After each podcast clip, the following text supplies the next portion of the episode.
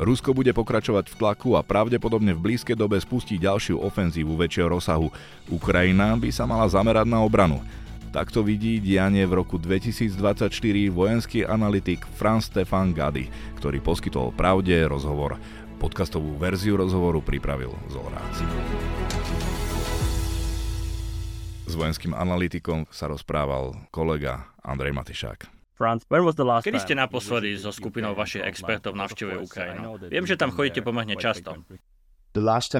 Ukrajinu sme naposledy navštívili v novembri 2023.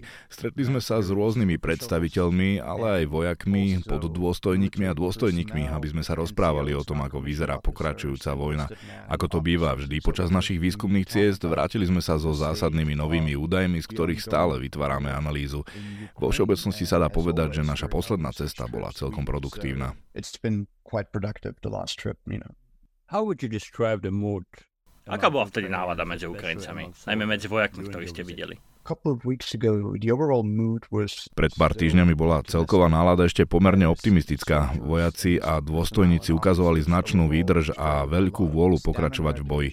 No určite sme videli aj vyčerpanosť v tvárach tých, čo boli na frontových líniách a už takmer dva roky bojujú. Nie je prekvapujúce, že sú vyčerpaní vzhľadom na to, ako dlho konflikt trvá a na rok 2024 sa pozorajú s určitými obavami. Majú na to celkom očividné dôvody, keďže Rusko bude pokračovať v tlaku a pravdepodobne v blízkej dobe spustí ďalšiu ofenzívu väčšieho rozsahu. Moskva tiež využije, že v nasledujúcich mesiacoch dokáže nasadiť mohutnejšiu delostreleckú paľbu.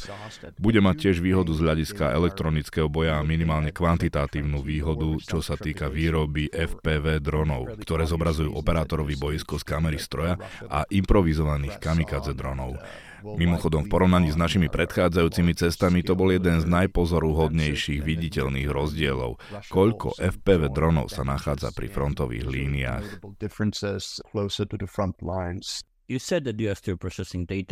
Povedali ste, že musíte spracovať údaje z vašej návštevy, čo je nepochybne vždy zložité. Ale máte už možno nejaké predpovede, čo sa týka priebehu vojny v roku 2024? Aké by mohli byť hlavné trendy? V prvom rade by sme si mali uvedomiť, že to bude dlhá vojna. Hovoríte, že to bude dlhá vojna a počúvam to aj od iných expertov, s ktorými o tom diskutujem. Prečo však majú analytici ako vy pocit, že je potrebné to zdôrazňovať? Politici a verejnosť tomu nerozumejú, či nechcú rozumieť?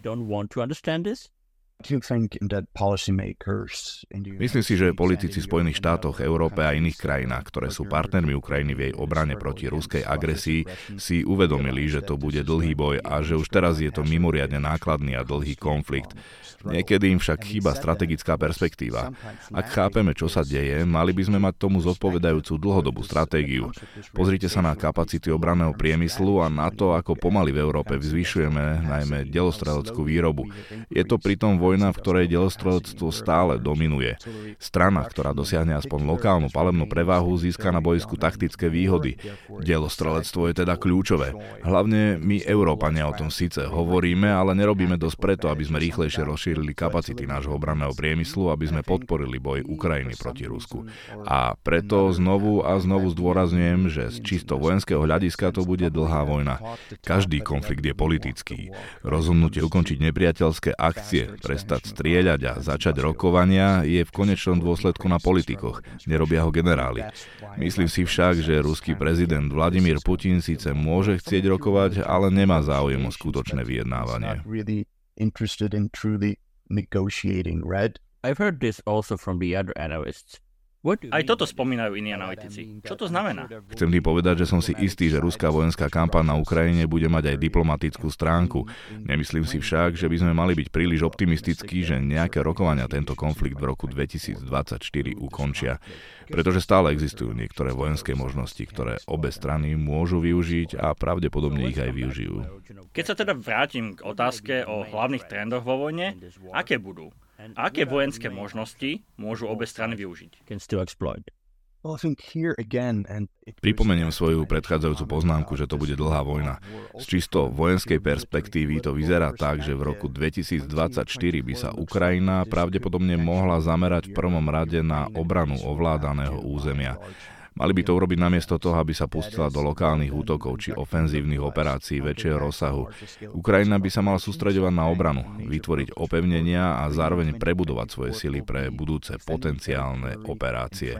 Je to hlavne preto, že Kievu teraz vo všeobecnosti chýbajú delostradovské granáty a nemá dostatočnú palebnú silu na podporu ďalšej rozsiahlejšej ofenzívy, ako sme videli v roku 2023. Väčšina munície pre ukrajinský útok v roku 2023 pochádzala zo Spojených štátov, ktoré ju dodali z Južnej Kórei. Neviem o tom, že by na západe momentálne existovali podobné zdroje. Takže sa budeme musieť spoliehať na rozširovanie kapacít obranného priemyslu v USA a Európe. A nad tým vysia otázniky, ako som už povedal. Vyzerá to tak, že kapacita obranného priemyslu sa na oboch kontinentoch začne výrazne posilňovať až v polovici roku 2024. Preto si myslím, že Ukrajina nebude mať k dispozícii dostatočnú palebnú silu, aby mohla urobiť niečo rozhodujúce. Znamená to, že politici na západe aj na Ukrajine by si mali uvedomiť, že defenzívna stratégia je pravdepodobne pre rok 2024 lepšia. Obranu by sme pritom nemali zamieňať s pasivitou. Ukrajina stále môže spustiť sériu lokalizovaných útokov a zamerať sa na vzdialenejšie ciele, ktoré dokáže zasiahnuť, ako sme videli v posledných týždňoch. Predpokladám, že bude naďalej vytvárať tlak na ruské sily v ich tyle a centrom týchto útokov bude v roku 2024 Krym. Čo sa dá očakávať od Ruska? Moskva sa pravdepodobne pokusí využiť prevahu v elektronickom boji a FPV dronoch a niekedy v roku 2024 spustiť ďalšiu rozsiahlejšiu ofenzívu. No povedal by som, že šance, že to bude rozhodujúci útok sú nižšie, než by sa dalo predpovedať zo súčasnej pochmúrnej nálady medzi niektorými komentátormi, ktorí sa vyjadrujú k doterajšiemu vývoju vojny. Rusko stále v rámci svojich ozbrojených síl čeli mnohým štrukturálnym problémom. Nedokáže poriadne rotovať vojakov, čo by postupne mohlo viesť k obmedzeniu kvality jednotiek, ktoré sú nasadené v prvej línii. Okrem toho, keď sa pozrieme na doterajšiu históriu tejto vojny, vidíme jasné náznaky, že Rusko sa niekedy príliš dychtivo púšťa do útoku, alebo na nie je vzhľadom na politické rozhodnutia dostatočne pripravené. Ak sa to stane opäť, Ukrajina by z toho mohla vyťažiť, čo už dokázala v Lani v zime. Vtedy sa menilo aj ruské vojenské vedenie a medzi jednotkami bola pre obrovské obete a malý pokrok extrémne nízka bojová morálka. Keď sa Moskva príliš rýchlo pustí do ofenzívy, Kievu by to mohlo pomôcť. Je pravdepodobné, že ruské sily by mali väčšie straty ako ukrajinské, z čoho by sa dalo zo stredno a dlhodobého hľadiska ťažiť. Naďalej totiž budeme svedkami opotrebovávacej vojny. Ukrajina je však v zložitej situácii. Musí sa usilovať obnoviť svoje bojové sily, ale musí aj tlačiť na Rusov. Otázkou je, či je to možné bez ďalšej veľkej ofenzívy a či bude mať Ukrajina adekvátne kapacity, aby dokázala zasahovať ruských vojakov v tyle. Alebo, ako sa tomu hovorí vo vojenskom žargone, aby bola schopná viesť hlboký boj. Uvidíme, ako to bude v roku 2024 vyzerať, keď Ukrajina potrebuje škodiť ruským jednotkám, ale zároveň by sa mala zamerať na obranu existujúcich frontových línií. Čo chcú Rusi dosiahnuť súčasnými masívnymi dronovými a raketovými útokmi proti ukrajinskej vojenskej a civilnej infraštruktúre? Je to súčasť nejakej stratégie?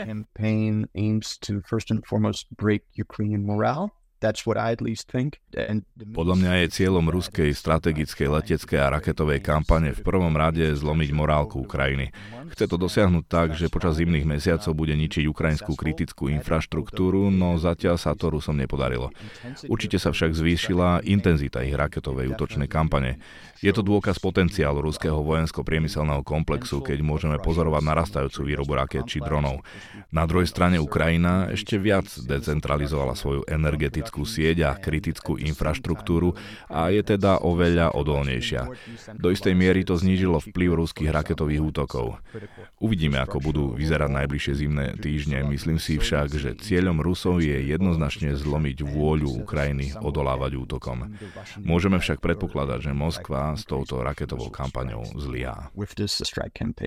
Má však Ukrajina dostatočné kapacity protivzdušnej obrany, vrátane rakiet, aby dokázala odvrátiť takéto masívne ruské útoky? V krátkodobom horizonte to zvládne. Poukázali ste však na niektoré strednodobé až dlhodobé problémy. Na ukrajinskej strane k ním patrí nedostatok protiraketových obranných zariadení a iných spôsobilostí protivzdušnej obrany. V tomto musí Západ zintenzívniť podporu a musí v nej pokračovať.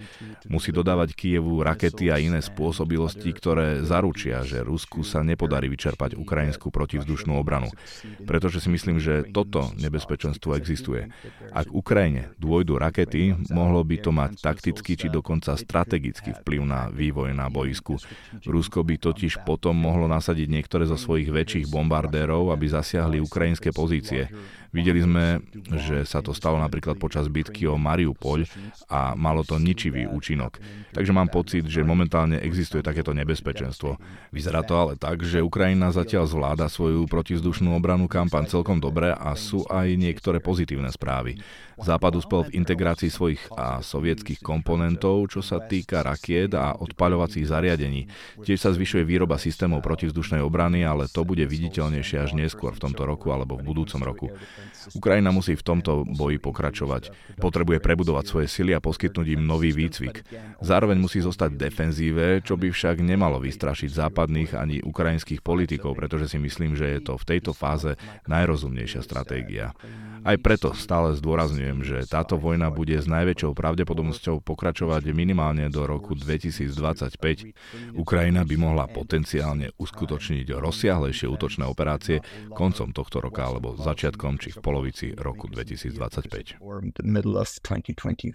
Čo by sa však stalo, keby USA a potom pravdepodobne aj väčšina ostatných západných krajín zastavili alebo výrazne obmedzili podporu pre Ukrajinu?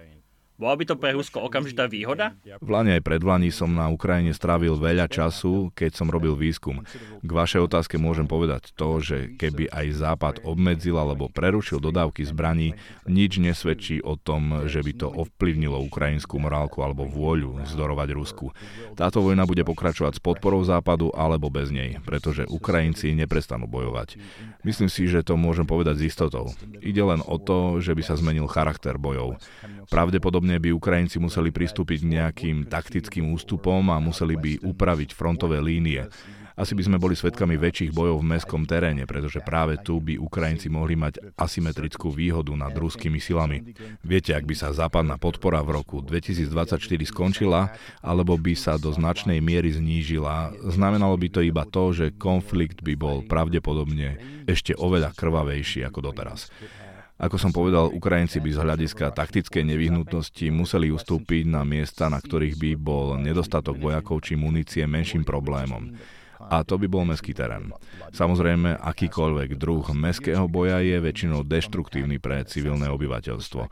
Myslím si, že je to nesprávny predpoklad, keď si niekto myslí, že prerušenie podpory Západu tento konflikt ukončí, alebo že bude menej krvavý. Takže nesúhlasíte so slovenským premiérom Robertom Ficom či ďalšími politikmi, ktorí tvrdia, že vojenská podpora pre Ukrajinu iba predržuje vojnu? Nesúhlasím s vyjadreniami týchto politikov.